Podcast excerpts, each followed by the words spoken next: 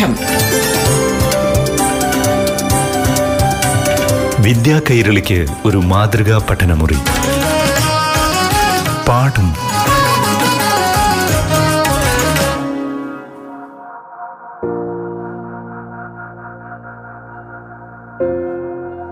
പ്രിയപ്പെട്ട കൂട്ടുകാരെ പാഠം ക്ലാസിന്റെ പുതിയൊരു അധ്യായത്തിലേക്ക് എല്ലാ കൊച്ചുകൂട്ടുകാർക്കും സ്വാഗതം. ഇപ്പോൾ വേനലവധി ഏകദേശം കഴിയാറായിരിക്കുന്നു. കൂട്ടുകാർ ഇനി അടുത്ത അധ്യയന വർഷത്തിൽ വിദ്യാലയങ്ങളിലേക്ക് പോകാനുള്ള മുന്നൊരുക്കമൊക്കെ ആരംഭിച്ചിട്ടുണ്ടാകും അല്ലേ? സ്കൂളുകൾ തുറക്കാനുള്ള എല്ലാ ക്രമീകരണങ്ങളും നമ്മുടെ വിദ്യാഭ്യാസ വകുപ്പുമൊക്കെ നടത്തിക്കൊണ്ടിരിക്കുകയാണ്. ഈ വേനലവധിക്കാലത്ത് പൊതുവായിട്ടുള്ള കൗതുകകരമായ കാര്യങ്ങളാണ്. കൂട്ടുകാർക്ക് വിജ്ഞാനം പകർന്നു നൽകുന്ന കാര്യങ്ങളാണ് ഈ പാഠം ക്ലാസ്സിലൂടെ അവതരിപ്പിക്കുന്നത്. ചരിത്രവും ശാസ്ത്രവും പഴഞ്ചൊല്ലുകളും സ്ഥലനാമങ്ങളുമൊക്കെ ഈ പാഠം ക്ലാസ്സിലൂടെ നമ്മൾ അവതരിപ്പിച്ചിട്ടുണ്ട്. ഇന്ന് ബഹിരാകാശ യാത്രകളെക്കുറിച്ചാണ് കൂട്ടുകാർക്ക് അറിവുകൾ പകർന്നു നൽകുന്നത്. ബഹിരാകാശ യാത്രകളെക്കുറിച്ചുള്ള വിശേഷങ്ങൾ എല്ലാ കാലത്തും കൗതുകം ജനിപ്പിക്കുന്നതാണ് അതോടൊപ്പം തന്നെ വിജ്ഞാനപ്രദവുമാണ്. സ്പേസ് എലവേറ്റർ എന്ന് കൂട്ടുകാർ കേട്ടിട്ടുണ്ടോ? സ്പേസ് എലവേറ്റർ അഥവാ ബഹിരാകാശ ഏണി. എന്താണ് ഈ സ്പേസ് എലവേറ്റർ? ഇതെന്ന് യാഥാർത്ഥ്യമാകും. ഇതിനെക്കുറിച്ച് ശാസ്ത്രകാരന്മാർ എന്തൊക്കെയാണ് പറയുന്നത്? ഇതേക്കുറിച്ച് ഇന്ന് കേൾക്കാം.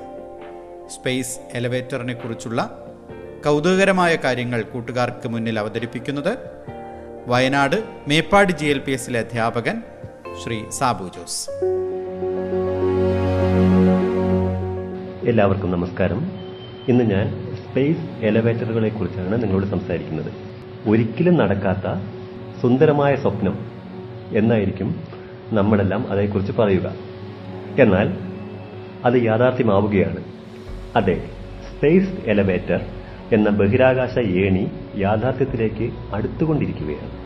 രണ്ടായിരത്തി നാൽപ്പതുകളിൽ സ്പേസ് എലവേറ്ററുകൾ യാഥാർത്ഥ്യമാകുമെന്ന് ജപ്പാൻ സ്പേസ് ഏജൻസിയായ ജാക്സ ഉറപ്പു നൽകുകയാണ്. നാസയും യൂറോപ്യൻ സ്പേസ് ഏജൻസിയും ചൈനീസ് സ്പേസ് ഏജൻസിയും സ്പേസ് എലവേറ്ററുകൾക്ക് പിന്നാലെയാണ്. എന്നാൽ എന്താണ് ഈ സ്പേസ് എലവേറ്ററുകൾ എന്ന് നമുക്കൊന്ന് പരിശോധിച്ച് നോക്കാം. ബഹിരാകാശത്ത് എത്തിച്ചേരാനായി നിർദ്ദേശിക്കപ്പെട്ടിട്ടുള്ള ഒരു ഗതാഗത സംവിധാനമാണ് സ്പേസ് എലവേറ്റർ. റോക്കറ്റുകൾക്കും സ്പേസ് സ്റ്റേഷനുകൾക്കും സ്പേസ് ഷട്ടിലുകൾക്കും ശേഷമുള്ള പുതിയൊരു സംരംഭം. ഈ സംവിധാനത്തിൽ റോക്കറ്റുകളുടെ സഹായം ഇല്ലാതെ തന്നെ ഭൂമിയിൽ നിന്നും ബഹിരാകാശ പേടകങ്ങളെ കേബിൾ വഴി ശൂന്യാകാശത്തിൽ എത്തിക്കാൻ കഴിയും. ഗ്രഹോപരിതലം മുതൽ ബഹിരാകാശം വരെ എത്തുന്ന വിധത്തിലുള്ള ഒരു കേബിളാണ് ടെതർ എന്നാണ് നമ്മൾ വിളിക്കുന്ന പേര്. സ്പേസ് എലവേറ്ററിന്റെ പ്രധാന ഘടകം. ഭൂമിയിൽ നിർമ്മിക്കുന്ന സ്പേസ് എലവേറ്ററിന്റെ കേബിളിന്റെ ഒരഗ്രം ഭൂമധ്യരേഖയ്ക്ക് സമീപം കരയിലോ സമുദ്രത്തിലോ ഉറപ്പിക്കുന്നു. കേബിളിന്റെ മറ്റേ അഗ്രം ഭൂസ്ഥിര ഭ്രമണപഥത്തിന് പുറത്ത് ഏകദേശം മുപ്പത്തി അയ്യായിരത്തി എണ്ണൂറ് കിലോമീറ്റർ അകലെ ഒരു ചിഹ്നഗ്രഹത്തിന്റെ ഭാരമുള്ള വസ്തുവിൽ കൗണ്ടർ വെയിറ്റ് എന്ന് വിളിക്കാം. അതിൽ ഘടിപ്പിക്കുന്നു. കേബിളിൽ അനുഭവപ്പെടുന്ന ഗുരുത്വാകർഷണ ബലവും അതിന് വിപരീതമായി ഉണ്ടാകുന്ന സെൻട്രിഫ്യൂഗൽ ഫോഴ്സും കേബിൾ നിവർന്നു നിൽക്കാൻ സഹായിക്കുന്നു. ക്ലൈംബർ എന്ന യന്ത്ര സംവിധാനത്തിന്റെ സഹായത്തോടെ ബഹിരാകാശ പേടകങ്ങളെയും സഞ്ചാരികളെയും മറ്റ് ഉപകരണങ്ങളെയും ഈ കേബിളിലൂടെ ബഹിരാകാശത്ത് എത്തിക്കാൻ കഴിയും.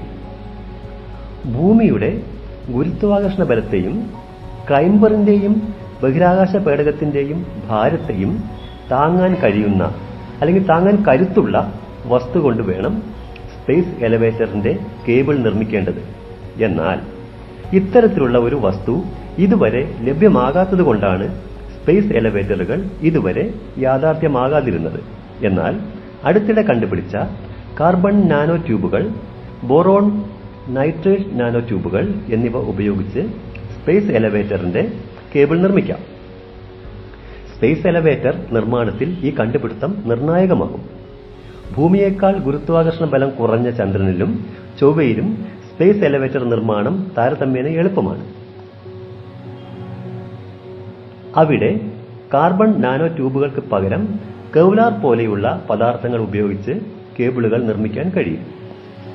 ഇനി നമുക്ക് സ്പേസ് എലവേറ്ററിന്റെ ഘടന പരിശോധിക്കാം. ഒരു base station cable climber counterweight എന്നിവയാണ് സ്പേസ് എലവേറ്ററിന്റെ ഘടകങ്ങൾ. നമുക്ക് ഓരോന്നായി പരിശോധിക്കാം. കേബിൾ. സ്പേസ് എലവേറ്ററിലെ ഏറ്റവും പ്രധാന ഘടകമാണ് കേബിൾ. ഗ്രഹ ഉപരിതലത്തെയും ബഹിരാകാശത്തെയും ബന്ധിപ്പിക്കുകയാണ് കേബിൾ ചെയ്യുന്നത്. സ്വന്തം ഭാരവും ബഹിരാകാശ പേടകത്തിന്റെയും ക്ലൈംബറിന്റെയും ഭാരവും താങ്ങാനുള്ള കരുത്ത് കേബിളിനുണ്ടാകണം. ഭൂമിയിൽ നിർമ്മിക്കുന്ന സ്പേസ് എലവേറ്ററിലെ കേബിൾ ഭൂമധ്യരേഖ മുതൽ മുപ്പത്തി അയ്യായിരത്തി എഴുന്നൂറ്റി എൺപത്തി ഒൻപത് കിലോമീറ്റർ ഉയരത്തിൽ ഭൂസ്ഥിര ഭ്രമണപഥം വരെ എത്തുന്നതാകും. അതിനാൽ സ്വന്തം ഭാരം കൊണ്ട് കേബിൾ അനുഭവപ്പെടുന്ന ബലം വളരെ കൂടുതലാകും. കാർബൺ നാനോ ട്യൂബുകൾ പോലെയുള്ള വസ്തുക്കൾക്കാകും ഈ ബലത്തെ അതിജീവിക്കാനുള്ള കരുത്തുണ്ടാവുക. ഭൗമോപരിതലത്തിന്റെ കേബിളിന്റെ കനം കുറച്ചും ഉയരത്തിലുള്ള ഭാഗം കനം കൂട്ടിയും നിർമ്മിക്കുകയാണെങ്കിൽ സ്വന്തം ഭാരത്തെ അതിജീവിക്കാൻ കേബിളിന് കഴിയും. കേബിളിന്റെ ഛേദതല വിസ്തീർണത്തിൽ അനുഭവപ്പെടുന്ന ബലം സ്ഥിരമാകുവാനും ഇത് സഹായിക്കും. ബേസ് സ്റ്റേഷൻ സ്പേസ് എലവേറ്ററിന്റെ കേബിൾ ഭൗമോപരിതലത്തിലോ സമുദ്ര ഉപരിതലത്തിലോ ഉറപ്പിച്ചു നിർത്തുന്ന ഭാഗമാണ് ബേസ് സ്റ്റേഷൻ കരയിൽ ഉറപ്പിച്ചു നിർത്തുന്ന ബേസ് സ്റ്റേഷനുകൾ ലളിതവും ചെലവ് കുറഞ്ഞവയുമാണ്. പർവതങ്ങൾ പോലെ ഉയർന്ന സ്ഥലങ്ങളിൽ സ്പേസ് എലവേറ്റർ നിർമ്മാണത്തിന് ഇത്തരം ബേസ് സ്റ്റേഷനുകളാണ് അനുയോജ്യം. സമുദ്ര ഉപരിതലത്തിലുള്ള പ്രതലത്തിൽ നിർമ്മിക്കുന്ന ബേസ് സ്റ്റേഷനുകൾ സ്ഥാനം മാറ്റാൻ കഴിയുന്നവയാണ്. കൗണ്ടർ വെയിറ്റ് കേബിളിന്റെ മുകളിലെ അഗ്രം ബഹിരാകാശത്ത് ഒരു ചിഹ്നഗ്രഹത്തിന്റെ ഭാരമുള്ള വസ്തുവിൽ ബന്ധിപ്പിക്കുന്നു. ഇതിനെയാണ് കൗണ്ടർ വെയിറ്റ് എന്ന് പറയുന്നത്. ഭൂസ്ഥിര ഭ്രമണപഥത്തിൽ സ്ഥാപിച്ചിട്ടുള്ള സ്റ്റേഷൻ കൗണ്ടർ വെയിറ്റ് ആയി ഉപയോഗിക്കാൻ കഴിയും. കേബിളിന്റെ നീളം വർദ്ധിപ്പിച്ചാൽ അതുതന്നെ കൗണ്ടർ വെയിറ്റ് ആയി പ്രവർത്തിക്കും.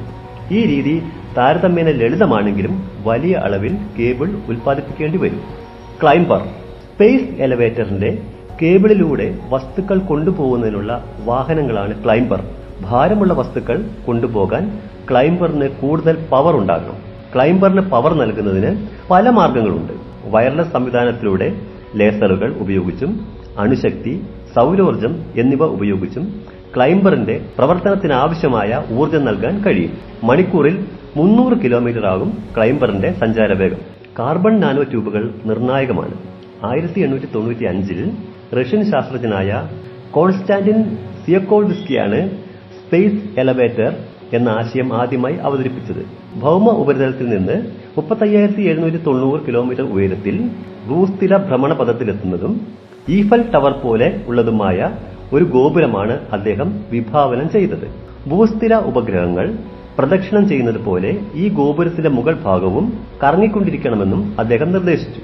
ഗോപുരത്തിന്റെ മുകളിലെത്തുന്ന വസ്തുക്കളെ ഭൂസ്ഥിര ഭ്രമണപഥത്തിലേക്ക് വിക്ഷേപിക്കാൻ ആവശ്യമായ പ്രവേഗം ഇതുവഴി ലഭിക്കും. ഗോപുരത്തിന്റെ ഭാരം താങ്ങി നിർത്താനുള്ള സജ്ജീകരണം ഭൂമിക്കടിയിലും ചെയ്യേണ്ടി വരും സാധാരണ കെട്ടിടങ്ങൾ നിർമ്മിക്കുന്ന കംപ്രഷൻ ഘടനയാണ് സിയോക്കോൾസ്കി നിർദ്ദേശിച്ചത്. ആധുനിക കാലത്തെ ആശയങ്ങൾ ഇതിൽ നിന്ന് വ്യത്യസ്തമാണ്. കംപ്രഷൻ ഘടനയിൽ സ്പേസ് എലവേറ്റർ നിർമ്മിക്കുക അത്ര എളുപ്പമല്ല. കാരണം അത്രയും ഉയരമുള്ള കെട്ടിടത്തിന് സ്വന്തം ഭാരം താങ്ങാൻ സാധിക്കില്ല. മാത്രവുമല്ല അത്രയും കംപ്രസീവ് ശക്തിയുള്ള വസ്തുക്കൾ നിലവിൽ ലഭ്യവുമല്ല. ആയിരത്തി തൊള്ളായിരത്തി അൻപത്തി ഒൻപതിൽ മറ്റൊരു റഷ്യൻ ശാസ്ത്രജ്ഞനായ യൂറി ആസൂട്ടനോഫ് കുറച്ചുകൂടി പ്രായോഗികമായ ഒരു മാർഗം നിർദ്ദേശിച്ചു. ഒരു ഭൂസ്ഥിര ഉപഗ്രഹത്തിൽ കേബിൾ ഘടിപ്പിച്ച ശേഷം ഭൂമിയിലേക്ക് കേബിളിനെ വലിച്ചു നീട്ടുന്ന രീതിയാണ് അദ്ദേഹം നിർദ്ദേശിച്ചത്. കേബിളിന്റെ ഭൂമിയിലേക്ക് നീളുന്ന അഗ്രത്തെ ഭാരമുള്ള ഒരു വസ്തുവിൽ ഉറപ്പിച്ചാൽ കേബിൾ നേരെ നിർത്താൻ കഴിയും. ആയിരത്തി തൊള്ളായിരത്തി എഴുപത്തി അഞ്ചിൽ അമേരിക്കൻ ശാസ്ത്രജ്ഞനായ ജെറോം പിയേഴ്സൺ ഇതേ ആശയം വീണ്ടും അവതരിപ്പിച്ചു. യൂണിറ്റ് ഛേദതല വിസ്തീർണത്തിൽ കേബിളിന്റെ ഭാരം കുറയ്ക്കുന്ന വിധത്തിൽ ഭൗമ ഉപരിതലത്തിൽ കേബിളിന്റെ കനം കുറച്ചും ഭൂസ്ഥിര ഭ്രമണപഥത്തിൽ കനം കൂട്ടിയും നിർമ്മിക്കാൻ തന്നെയാണ് പിയേഴ്സനും നിർദ്ദേശിച്ചത്. എലവേറ്ററിന്റെ അടിവശം നിർമ്മിച്ച ശേഷം കേബിളിനെ ഒരു ലക്ഷത്തി നാൽപ്പത്തിനാലായിരം കിലോമീറ്റർ മുകളിലേക്ക് ഉയർത്തി ഭാരമുള്ള ഒരു വസ്തുവിൽ ഉറപ്പിക്കാനാണ് അദ്ദേഹം പറഞ്ഞത്. ഭൂമിയുടെ ഗുരുത്വാകർഷണ ബലത്തിനും അതിന് വിപരീതമായി കേബിളിൽ അനുഭവപ്പെടുന്ന സെൻട്രിഫ്യൂഗൽ ഫോഴ്സിനും അനുയോജ്യമായ നിർമ്മാണ രീതിയാണിത്. ആയിരത്തി തൊള്ളായിരത്തി തൊണ്ണൂറുകളിൽ കാർബൺ നാനോ ട്യൂബുകൾ കണ്ടുപിടിച്ചതോടെ നാസയിലെ എഞ്ചിനീയറായ ഡേവിഡ് സ്മിതർമാൻ സ്പേസ് എലവേറ്ററുകളുടെ നിർമ്മാണത്തിന് കാർബൺ നാനോ ട്യൂബുകൾ ഉപയോഗിക്കാമെന്ന ആശയം അവതരിപ്പിച്ചു. കാർബൺ നാനോ ട്യൂബ് ഉപയോഗിച്ച് ഒരു ലക്ഷം കിലോമീറ്റർ നീളവും പേപ്പറിന്റെ കനവുമുള്ള കേബിൾ നിർമ്മിക്കാമെന്ന് നിർദ്ദേശിച്ചത് ബ്രാഡ്ലി എഡ്വേർഡ്സ് ആയിരുന്നു. കേബിളിന് റിബണിന്റെ ആകൃതിയാണ് നല്ലതെന്നാണ് അദ്ദേഹത്തിന്റെ അഭിപ്രായം. ക്ലൈംബറിന്റെ സഞ്ചാരത്തിന് അത്തരത്തിലുള്ള ആകൃതിയാണ് അത്രയും നല്ലത്. ആയിരത്തി തൊള്ളായിരത്തി തൊണ്ണൂറ്റിയാറിൽ ഐസക് വൈൻ ബ്രാഡ്നർ ബാക്കസ് എന്നീ അമേരിക്കൻ എഞ്ചിനീയർമാർ ഈ ആശയം വീണ്ടും അവതരിപ്പിക്കുകയും സ്കൈഹൂക്ക് എന്ന പേരിൽ സയൻസ് ജേണലിൽ പ്രസിദ്ധീകരിക്കുകയും ചെയ്തു.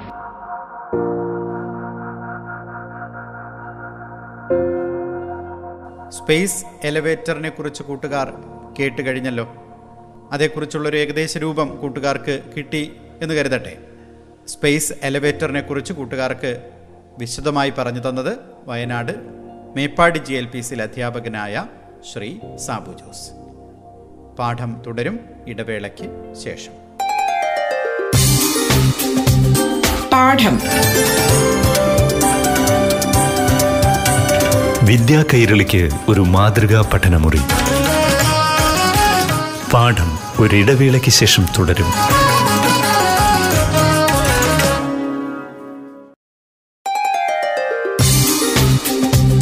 പാഠം. വിദ്യാ കൈരളിക്ക് ഒരു മാതൃകാ പഠനമുറി. പാഠം തുടരുന്നു.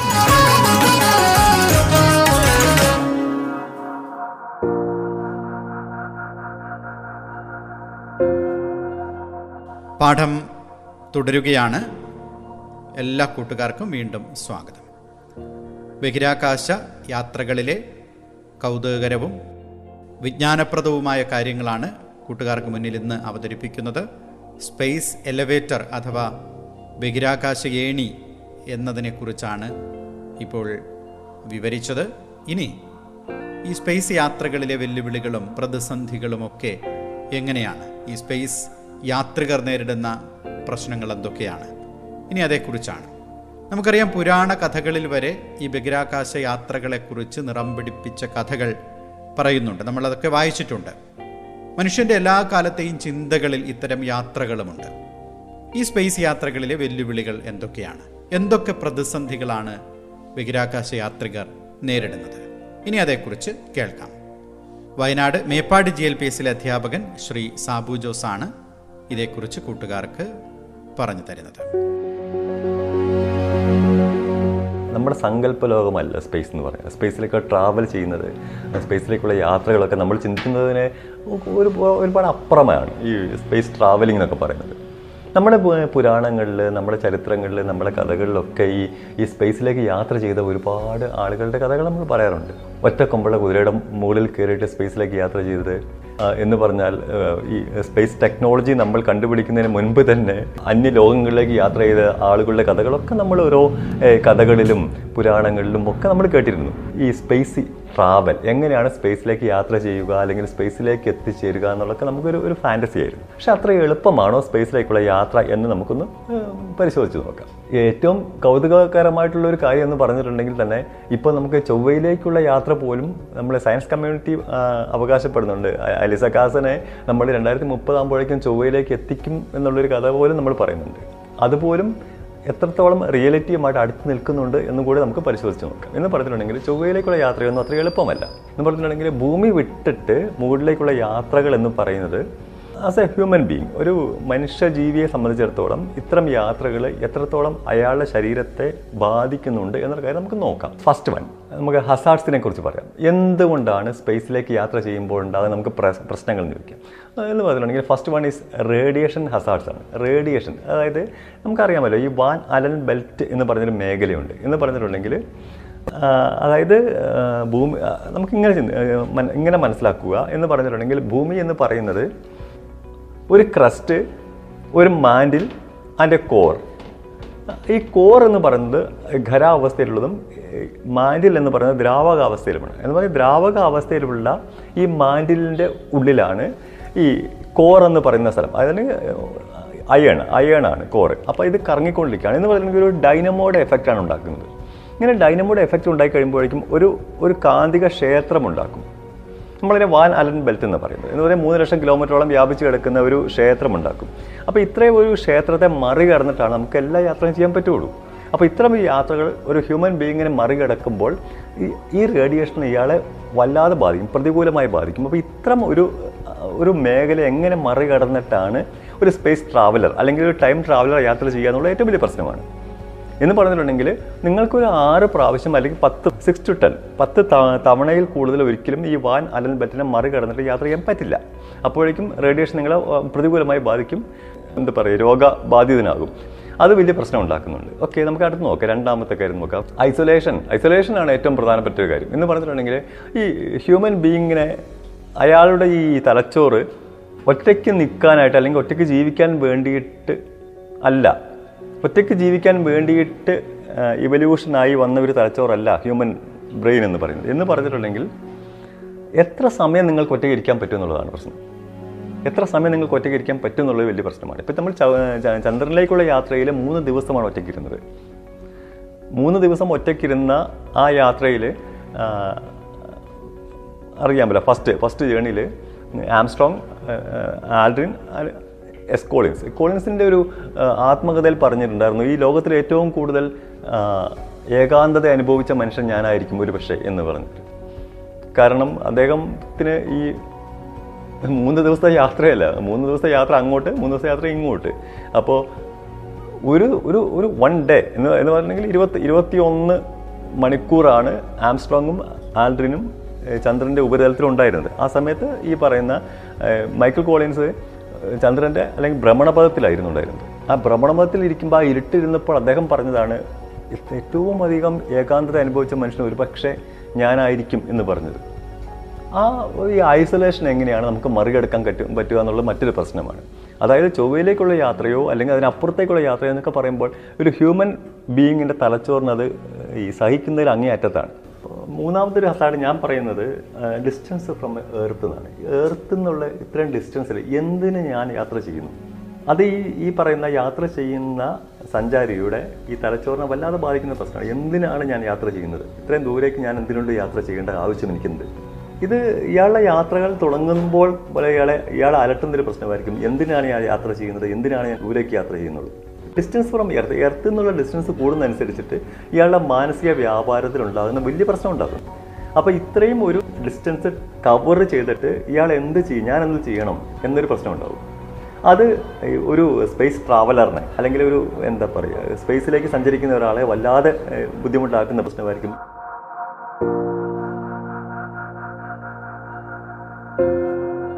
പ്രിയപ്പെട്ട കുട്ടികളെ പാഠം ക്ലാസ് ഇന്നിവിടെ പൂർണമാവുകയാണ്. നമുക്കറിയാം ആകാശം പോലെ അനന്തമാണ് സ്പേസ് യാത്രകളെക്കുറിച്ചുള്ള വിശേഷങ്ങളും. ധാരാളം കൗതുകരമായ കാര്യങ്ങളും ശാസ്ത്ര രംഗത്തെ കണ്ടുപിടുത്തങ്ങളുമൊക്കെ ഇതേക്കുറിച്ച് പറയാൻ കഴിയും. ബഹിരാകാശ യാത്രയിലെ പ്രതിസന്ധികളെക്കുറിച്ചും അതോടൊപ്പം തന്നെ സ്പേസ് എലവേറ്ററിനെ കുറിച്ചുമൊക്കെയാണ് ഇന്നത്തെ പാഠം ക്ലാസ്സിൽ പ്രതിപാദിച്ചത്. സ്പേസ് യാത്രകളിലെ കൂടുതൽ വിശേഷങ്ങൾ ഇനി അടുത്ത അധ്യായത്തിൽ കേൾക്കാം. Wayanad Meppad G L P എസിലെ അധ്യാപകൻ ശ്രീ സാബു ജോസ് ആണ് ഇന്ന് കൂട്ടുകാർക്ക് ഇത് സംബന്ധിച്ച അറിവുകൾ പങ്കുവച്ചത്.